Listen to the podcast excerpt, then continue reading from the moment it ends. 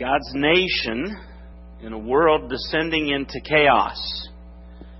Today we have inflation, disease, political unrest, domestic terrorists, school shootings, tensions between the United States of America and China, tensions between the United States and Russia, divisions in our country over immigration, abortion, same sex marriage, LGBTQ indoctrination of children, and transgender confusion. There is the devaluing of marriage via pornography, no fault divorces, normalization of premarital sex and cohabitation. What in the world is going on? Let's turn to Psalm 46 as I want to bring you this message I've entitled God's Nation in a World Descending into Chaos. Israel was God's chosen nation in the Old Testament. And Psalm 46 is a song about God's nation in a world of descending that is descending into chaos. It's a song about God's nation in a world descending into chaos. Now, we don't know when Psalm 46 was written, and so interpretive it presents us with some interpretive challenges because um, did it happen prior to the exile? Was it written then, or was it written after the exile? Uh, because we're, we're going to have God's holy hill mentioned, and that can either be referring to Jerusalem, a lot of times it is, but Oftentimes it's referring to God's heavenly uh, mount. Okay?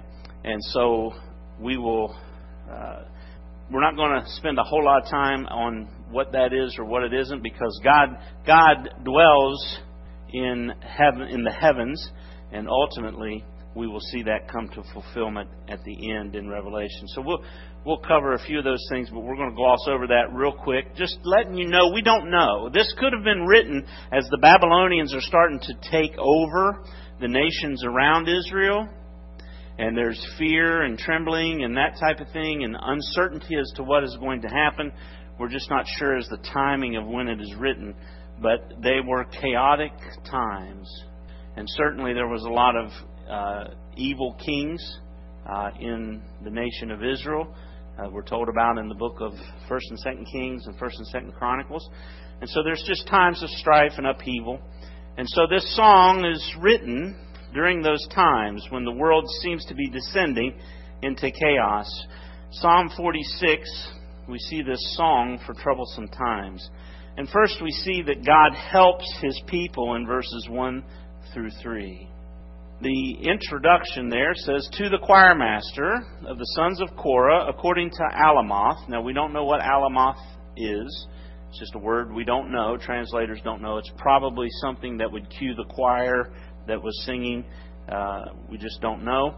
But we are told here it is a song meant to be sung. So, verse 1 God is our refuge and strength, a very present help in trouble.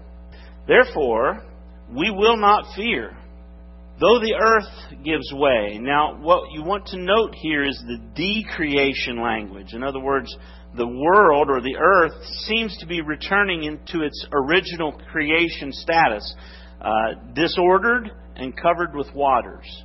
That's the imagery that's getting presented here.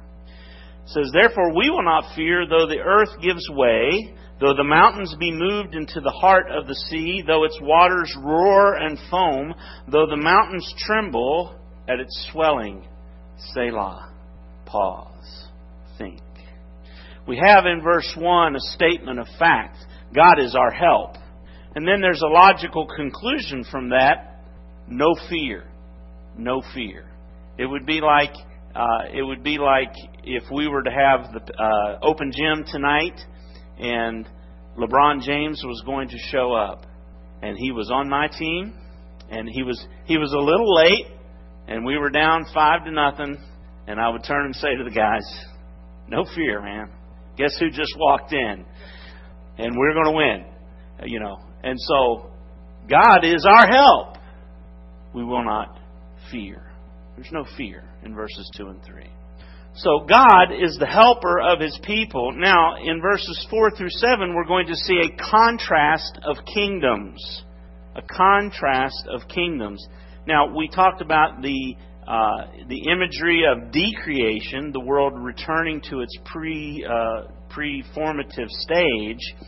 In here, we're going to see uh, Eden-like language used, talking about a stream flowing that makes glad the city of God. God is in her midst, and so we have God in the Garden of Eden after He has ordered everything on the earth.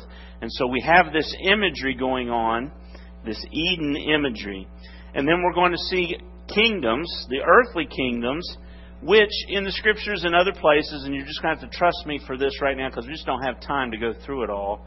But in the scriptures, mountains represent kingdoms and the seas represent the nations. In the vision of Daniel, it's these the beasts rise up out of the sea. So there's the nations out there, and then these rulers or kingdoms come up out of the sea. So we're going to see that imagery contrasted here, compared and contrasted with this, with these kingdoms, the kingdom of God and the kingdoms of this earth. So verse four. There is a river whose streams make glad the city of God, the holy habitation of the Most High. God is in the midst of her. She shall not be moved. God will help her when morning dawns. The nations rage, the kingdoms totter. He utters his voice, the earth melts. The Lord of hosts is with us. The God of Jacob is our fortress.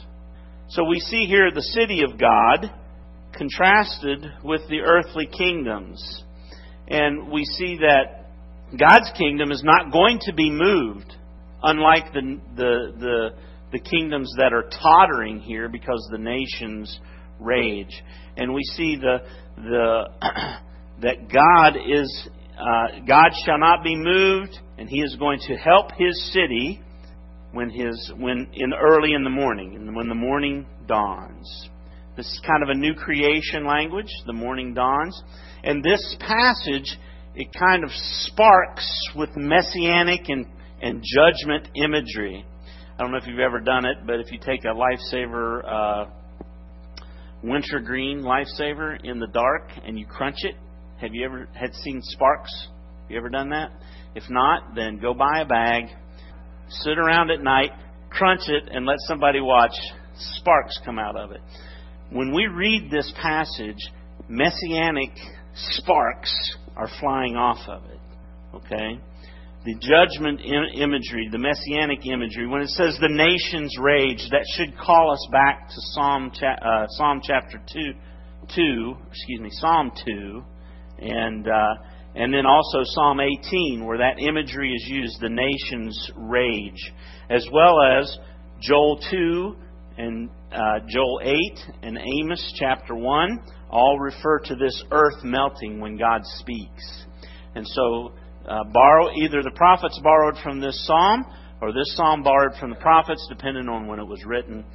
and so it's just sparking with messianic imagery and judgment imagery.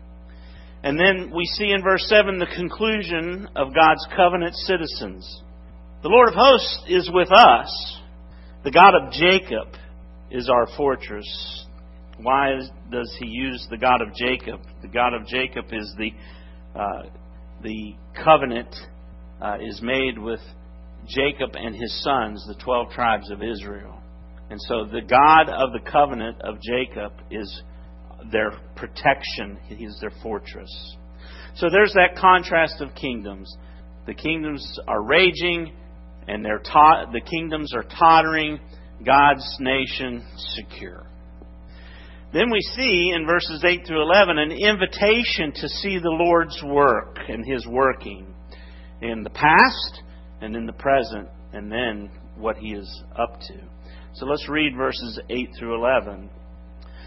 And again, this is a song to be sung, so this is an invitation through song to come and behold the works of the Lord. Come, behold the works of the Lord, how he has brought desolations on the earth. Now that should remind us God desolated the earth at the flood. He desolated Sodom and Gomorrah with fire and brimstone. And he brought plagues upon Egypt. And that's just a sampling of the desolations that God, we know of in the past, has brought upon the earth. He has brought desolations on the earth. Verse 9, presently he makes wars cease to the end of the earth. He breaks the bow and shatters the spear. He burns the chariots with fire. In other words, God is in control of everything that's happening right now. He, he didn't go, uh oh, look what Russia did. No, he, he knew what they were up to, and he knows when it'll end. He knows when he will bring peace in those areas. He is still sovereign in this world today. And then verse 10, he says, it says, Be still and know that I am God. I will be exalted among the nations. I will be exalted in the earth. And then the conclusion of the covenant people in verse 11, again, saying what they said in verse 7 The Lord of hosts is with us, the God of Jacob is our fortress. So we have God's work in the past, in the present, and then there's a command to rest upon a promise. Be still and know He is God. And He will be exalted among the nations, and He will be exalted in all the earth, even as they are being threatened by outside forces. So now, that is the Old Testament. That is the trust that the people of Israel were placing in God in troublesome times. Now, but that's the Old Covenant. And Israel was God's covenant people in the Old Covenant. But what about us in the New Covenant? Well, in the Old Covenant, in Exodus 19:6, God said this of the people of Israel when He had brought them out of Egypt. He says, "You shall be to me a kingdom of priests and a holy nation." And then we find in 1 Peter 2 9, Peter is inviting the Gentiles into the new covenant, and he uses this same language. He says, But you, uh, in 2 Peter 2 9, but you are a chosen race, a royal priesthood, a holy nation, a people for his own possession, that you may proclaim the excellencies of him who called you out of darkness into his marvelous light. Once you were not a people, but now you are God's people. Once you had not received mercy, but now you have received mercy.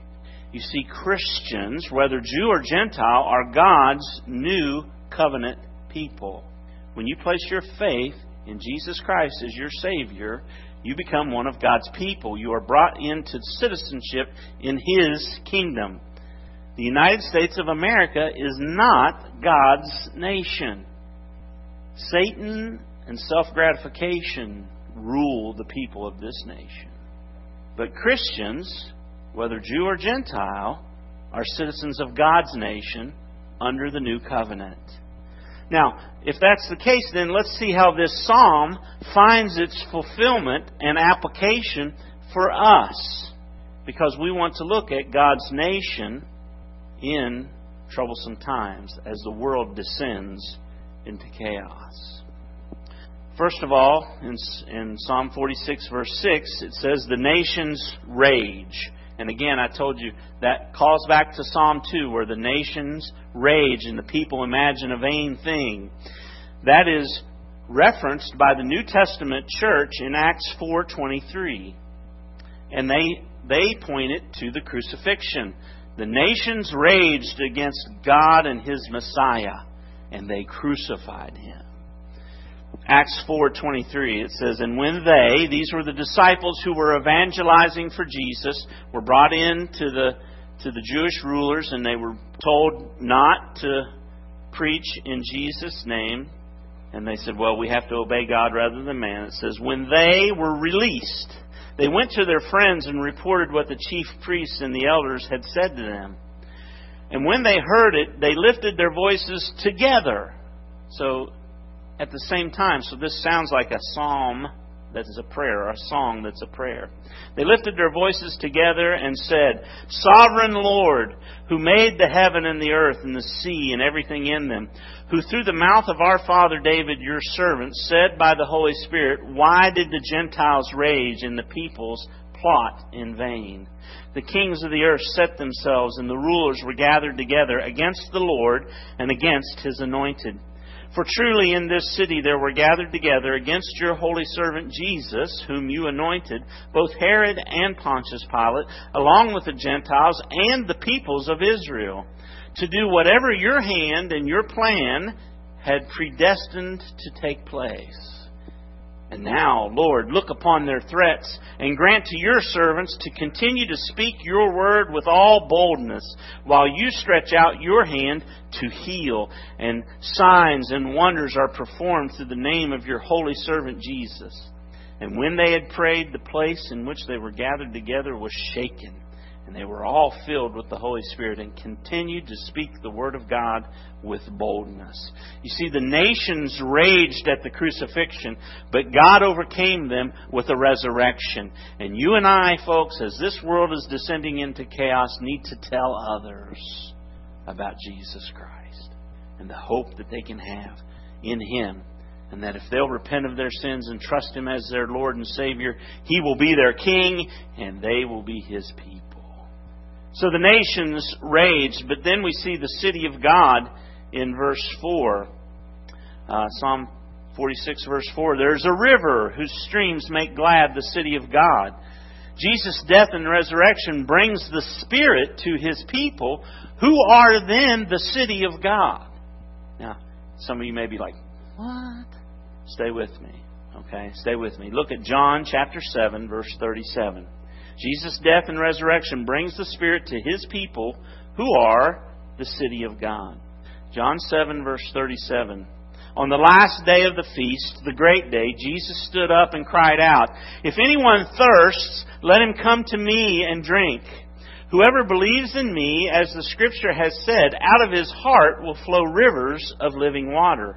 Now, this he said about the Spirit, whom those who believed in him were to receive. For as yet the Spirit had not been given because Jesus was not yet glorified. so when Jesus was glorified or resurrected, the, Holy, the promise of the Holy Spirit was given to believers. So when you believe on the Lord Jesus Christ, God places His Spirit within you. Now, this doesn't happen with fanfare and babbling and all that other stuff that we have misconceptions in our day. It's simply a fact. God dwells within His people, He places His Spirit within them. This is all fulfilling what was promised to Abraham. In Galatians 3, we find this, uh, Galatians 3, verse 7. Know then that it is those of faith who are the sons of Abraham. And the Scripture, foreseeing that God would justify the Gentiles by faith, preached the gospel beforehand to Abraham, saying, In you shall all the nations be blessed. So then, those who are of faith are blessed along with Abraham, the man of faith. What's the blessing? Right? We have faith like Abraham had in God's promises and he saves us. What's the blessing we received? It's found in Galatians 3:14. So that in Christ Jesus the blessing of Abraham might come to the Gentiles so that we might receive the promised spirit through faith. So we see the Holy Spirit is given to all who are justified by God's grace through faith in Christ. The Spirit joins believers together to build a dwelling place for God. We find this in Ephesians 2:19. So then you are no longer strangers and aliens. He's speaking to the Gentiles. We were outside. We were not the people of God. You are no longer strangers and aliens, but you are fellow citizens, citizens of God's nation, with the saints and we're also members of the household of God. In other words, we're children brought into his household. Verse 20, built on the foundation of the apostles and prophets, Christ Jesus himself being the cornerstone, in whom the whole structure, being joined together, grows into a holy temple in the Lord. In him you also are being built together into a dwelling place for God by the Spirit. And so, the death and resurrection of Jesus Christ brings the Spirit to His people who then become the dwelling place or the city of God. And we find that ultimate fulfillment in Revelation 21, verses 1 through 8. And we're reading a lot, lot of long passages this morning, so I'm going to go ahead and get to them. But Revelation 21, verses 1 through 8, the Apostle John sees this vision. He says, Then I saw a new heaven and a new earth, for the first heaven and the first earth had passed away, and the sea was no more. So there's a total recreation, and the seas, which represented chaos uh, and destruction and judgment, they're not even around anymore. So there's going to be peace forevermore. And I'm getting off on things. You got to stop me. I need Pastor Tad. I need him to have a shock thing. Back. Verse two. And I saw the holy city, New Jerusalem, coming down out of heaven from God, prepared as a bride adorned for her husband. And I heard a loud voice from the throne saying, Behold, the dwelling place of God is with man. He will dwell with them, and they will be his people, and God himself will be with them as their God. He will wipe away every tear from their eyes, and death shall be no more. Neither shall there be mourning, nor crying, nor pain any more, for the former things have passed away. And he who was seated on the throne said, Behold, I am making all things new. Also he said, Write this down, for these words are trustworthy and true. And he said to me, It is done. I am the Alpha and the Omega, the beginning and the end. To the thirsty, I will give from the spring of the water of life without payment. The one who conquers will have this heritage, and I will be his God, and he will be my son. But as for the cowardly, the faithless, the detestable, as for the murderers, the sexually immoral, immoral, sorcerers, idolaters, and all liars, their portion will be in the lake that burns with fire and sulfur, which is the second death. So in the new creation, we see the final fulfillment or the ultimate fulfillment of us dwelling with God for eternity in the streams that make us glad. So Jesus' death and resurrection brings the Spirit to his people who are the city of God. Now, we also spoke in verse 6 about the voice of the Lord melting the earth. We see that happen. God is going to destroy the nations and renew the world. And I've given you a bunch of references up here that you can look up. I'm going to read to you two. Revelation 11, verses 15 through 18. Because this passage refers specifically to our passage in the Psalms. Revelation 11, verse 15. Then the seventh angel blew his trumpet, and there were loud voices in heaven saying, The kingdom of the world has become the kingdom of our Lord and of his Christ, and he shall reign forever and ever. And the twenty four elders who sit on their thrones before God fell on their faces and worshipped God, saying, We give thanks to you, Lord God Almighty, who is and who was for you have taken your great power and begun to reign. Verse 18 The nations raged, but your wrath came. And the time for the dead to be judged, and for rewarding your servants, the prophets and the saints, and those who fear your name, both small and great, and for destroying the destroyers of the earth. God will destroy the nations, and He's going to renew this world. It's the new creation. We also see it in 2 Peter chapter 3, and we're going to read again a large chunk, one verses 1 through 13, just to catch the context of what is going on. He says there, 2 Peter 3, This is now the second letter that I'm writing to you, beloved. In both of them, I'm stirring up your sincere mind by way of reminder that you should remember the predictions of the holy prophets and the commandment of the Lord and Savior through your apostles. Knowing this, first of all, that scoffers will come in the last days with scoffing, following their own sinful desires. So these people who follow their desires, they're going to deny a couple things. First, in verse 4, they will say, Where is the promise of his coming? It's like he's never coming back. For ever since the fathers fell asleep, all things are continuing as they were from the beginning of creation. For they deliberately overlooked this fact that the heavens existed long ago and the earth was formed out of water and through water by the word of God. So they deny God's creation. And that by means of these, the world that then existed was deluged with water and perished. They deny a worldwide flood. But by the same word, the heavens and the earth that now exist are stored up for fire, now pointing to the future, being kept until the day of judgment and destruction of the ungodly. But do not overlook this fact, beloved, that with the Lord one day is as a thousand years, and a thousand years is one day. The Lord's not slow to fulfill his promise, as some count slowness, but is patient towards you, not wishing that any should perish, but that all should reach repentance. But the day of the Lord will come like a thief, and then the heavens will pass away with a roar, and the heavenly bodies will be burned up and dissolved, and the earth and the works that are done on it will be exposed.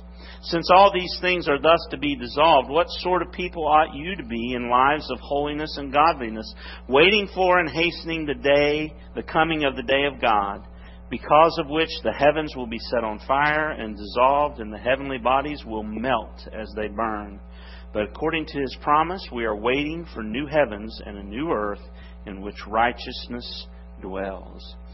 God one day, by the word of his mouth, is going to recreate this world, and it's going to burn, and it's going to be recreated. He's going to destroy the nations and renew the earth. So we see that ultimately fulfilled in the future. But write it down, it's going to happen. Then in verse 10, we see God's exaltation among the nations. Psalm 46, verse 10 Be still and know that I am God. I will be exalted among the nations, I will be exalted in the earth. The Lord's exaltation among the nations is accomplished in our day by churches fulfilling the Great Commission.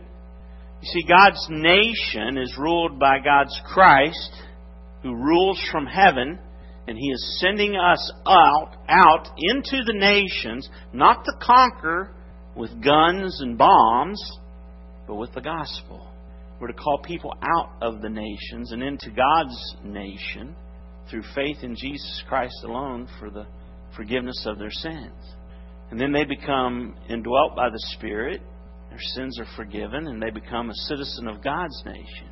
And then our churches are little embassies all throughout the world. We're embassies for God's nation. We represent His reign and His rule here. In the United States of America and in Mexico and Canada and all these other, they have their rule and they have their reign and it doesn't necessarily match God's. In fact, oftentimes it doesn't. But here, we represent God's rule. We represent God's nation. Matthew 28, verse 18, Jesus came and said to them, All authority in heaven and on earth has been given to me. In other words, in the spiritual realm and the earthly realm. Go therefore and make disciples of all nations, baptizing them in the name of the Father and of the Son and of the Holy Spirit, teaching them to observe all that I have commanded you. And behold, I am with you always to the end of the age. In Romans 1 verse 5, the apostle Paul is writing to the, to the Romans and he is telling them of his mission and he says that he has received grace and apostleship to bring about the obedience of faith for the sake of his name among all the nations. He says, I'm going out to the Gentiles and I'm going to let them know about God's gospel and they're going to make his name great. They're going to exalt his name among the nations.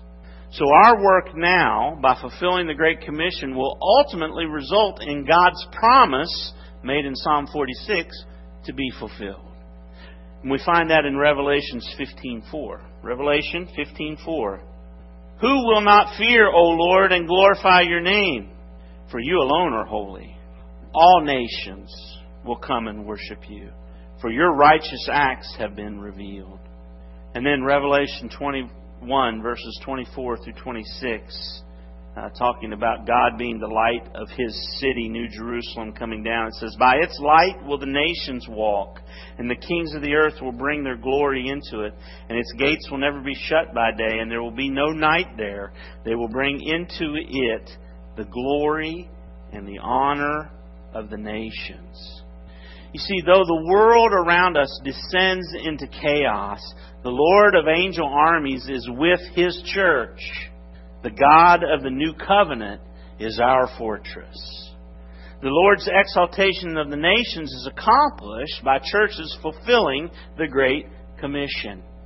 And so in our day we have inflation, disease, political unrest, domestic terrorists, school shootings, tensions between the United States and other nations, divisions in our own country over immigration, abortion, same sex marriage, LGBTQ indoctrination of children, and transgender confusion. We have the devaluing of marriage by pornography and no fault divorces, the normalization of premarital sex and cohabitation. And again, I say to you, the United States of America is not God's nation. Satan and self gratification rule this nation and all the nations. But there's a better way. There's a better kingdom, a better king. His way is good. His kingdom will never be overthrown. And the people of his nation gather in churches around the world as embassies representing the rule of King Jesus. God's nation is represented here in the church.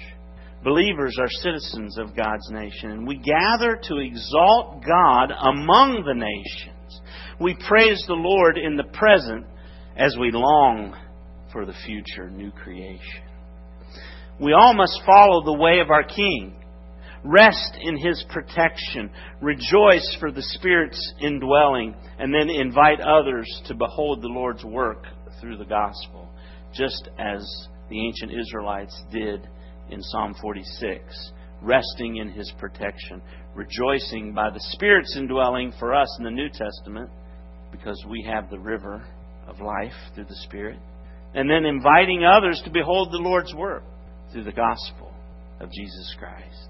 And so I say to the single folks among us this morning live for Christ. Abstain from sex as you live dedicated to your King to the married, I would say, stay committed and faithful to each other as you help one another grow in Christ's likeness. Keep the bonds of marriage pure.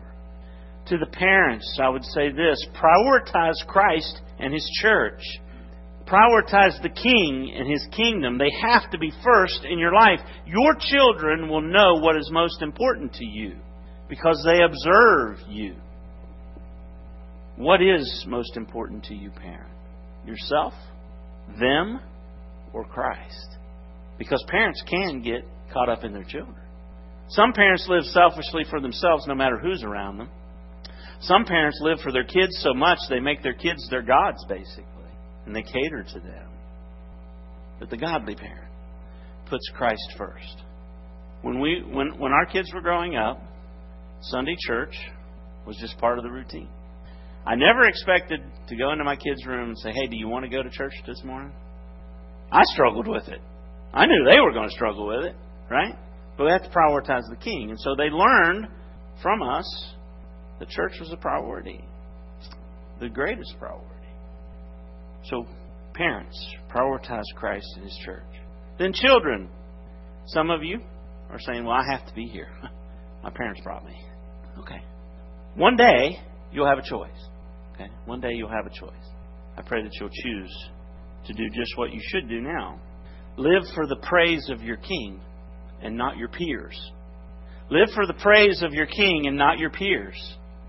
Because there's a lot of peer pressure out there.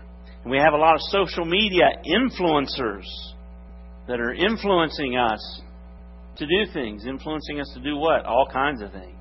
Sometimes good, sometimes evil. But we have this tendency to want to be liked or to be approved by others. Live for the approval of one person, the Lord Jesus Christ. And don't worry about your peers. And then to the elderly, I would say, you need to invest in discipling and praying for the next generation instead of retiring to live for yourself and your own pleasure. And I say that because we have to contrast, right, between what the kingdoms of this world are up to and then what you need to be up to. And all these things cross over, right? We all, in these areas, need to be following Christ. Because it's, it's not just about premarital sex for the single person. It's, it's not just about staying committed and faithful to each other for the couples. It's not just prioritizing Christ for parents. We all need to prioritize Christ, right? We all need to live pure sexual lives. It's not just the children that need to live for the praise of the King. We all must follow the way of our King. prioritizing the King and His church, which represents His kingdom rule. We need to rest in His protection. We need to rejoice in the Spirit's indwelling, and then invite others to behold the Lord's work through the gospel. Folks, the Lord of angel armies is with us. The God of the new covenant is our fortress. So even as the world around us descends into chaos, we need not fear, but rather we need to invite others to join God's everlasting kingdom through the gospel. And if you're here this morning and you've never trusted Jesus Christ as your Savior. You've never, you've never come under His reign, repented of your sins, and, and come under His reign as the Lord of your life and ask Him to forgive you because of His death and His burial and His resurrection for your sins. Then I urge you this morning to do that.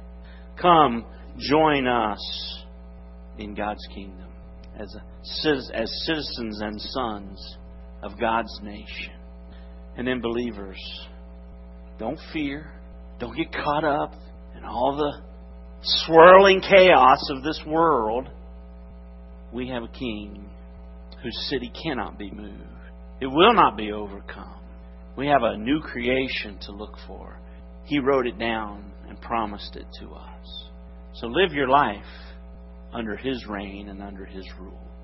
Let's pray. Heavenly Father, Lord, we thank you for Psalm 46 how we see the, the hope of the covenant God of Jacob becoming the new covenant God of us, those who have faith in Christ.